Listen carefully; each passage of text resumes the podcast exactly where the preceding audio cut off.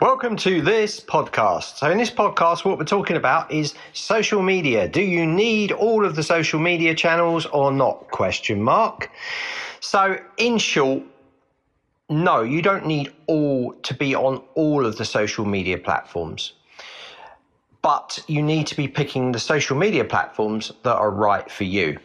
So, for instance, if you were producing lots of videos, it would go without saying that you would put it onto YouTube.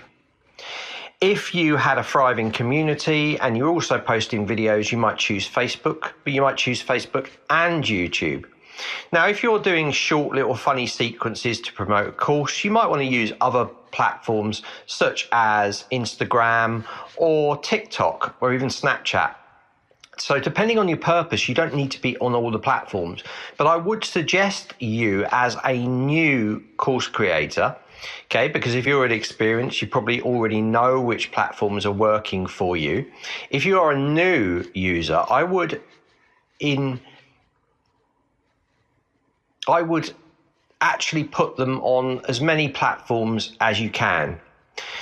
Because if you have no idea where your traction is going to be on which platform, you need to have a baseline. So by putting it on more platforms, you're going to know and you also might want to decide, right, okay, so I, this is working on Instagram, but this is not working on TikTok. So I'm going to try something else out. I'm going to try a different campaign on TikTok and see how that works.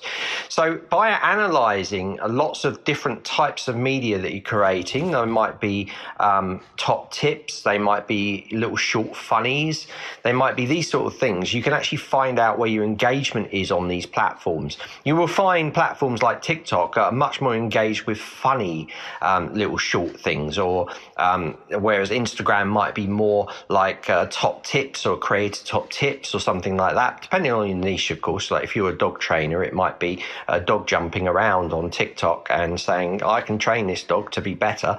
And, um, on Instagram, you might be like top five tips to uh, new pet owners or something. So depending on what it is, you want you want to be targeting towards that. Now you can also use things like Google Search Console to find out trending words and all these sort of things. But make sure that you're in all the social platforms that you're using um, the correct number of hashtags. Make sure that they are targeted hashtags by um, again using uh, tools like uh, Google to check these things out. Make sure the descriptions are really clear. If you have any offers, always put them above the fold. When I say above the fold, I mean near the top, so that they don't drop down. Especially on um, platforms such as YouTube, where it actually snips it and you have to read more, you want to make sure it's above the fold line for those sort of social media sites. So there's a few more tips going on. But should you be on all the social platforms? It really depends on where you are with your process and where you are as a course creator or even a product promoter. You know, depends what you're what you're in. You look look for your niche subjects inside those platforms. See if there is a lot of them. See if there's a lot of engagement, and you can use that as a as a research tool. Really, you can use the social platforms as research tools in their own right. So think carefully. If you're a new creator, I would say jump on a lot of the platforms and just test your uh, media out, see how it is performing, and then you can make a very informed decision about that. So with these platforms as well, you have the ability to follow and like people, and if they are in similar niches as you or you like their uh, content, then of course follow them, and then of course they hopefully will follow you back, and you'll start to get some traffic flowing. Uh, same with YouTube, you want to get your subscribers in. Um, so you get people signing up for your content. And usually sort of that 15 minute video is quite good for youtube because then as long as it's value what we're talking about here is value all the way through. So what is the value? Value could be information.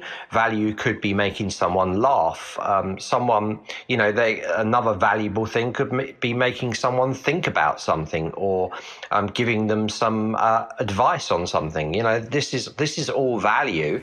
It depends how how you look at it.